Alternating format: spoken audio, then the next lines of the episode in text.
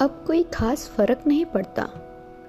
किसी के बदल जाने से, किसी के चले जाने से। बुरा भी नहीं लगता। क्योंकि मैंने अपने बहुत ही कीमती सपनों को, बहुत ही नज़दीक से, बहुत ही बेरहमी से टूटते देखा है। इसलिए अब फ़र्क ही नहीं पड़ता।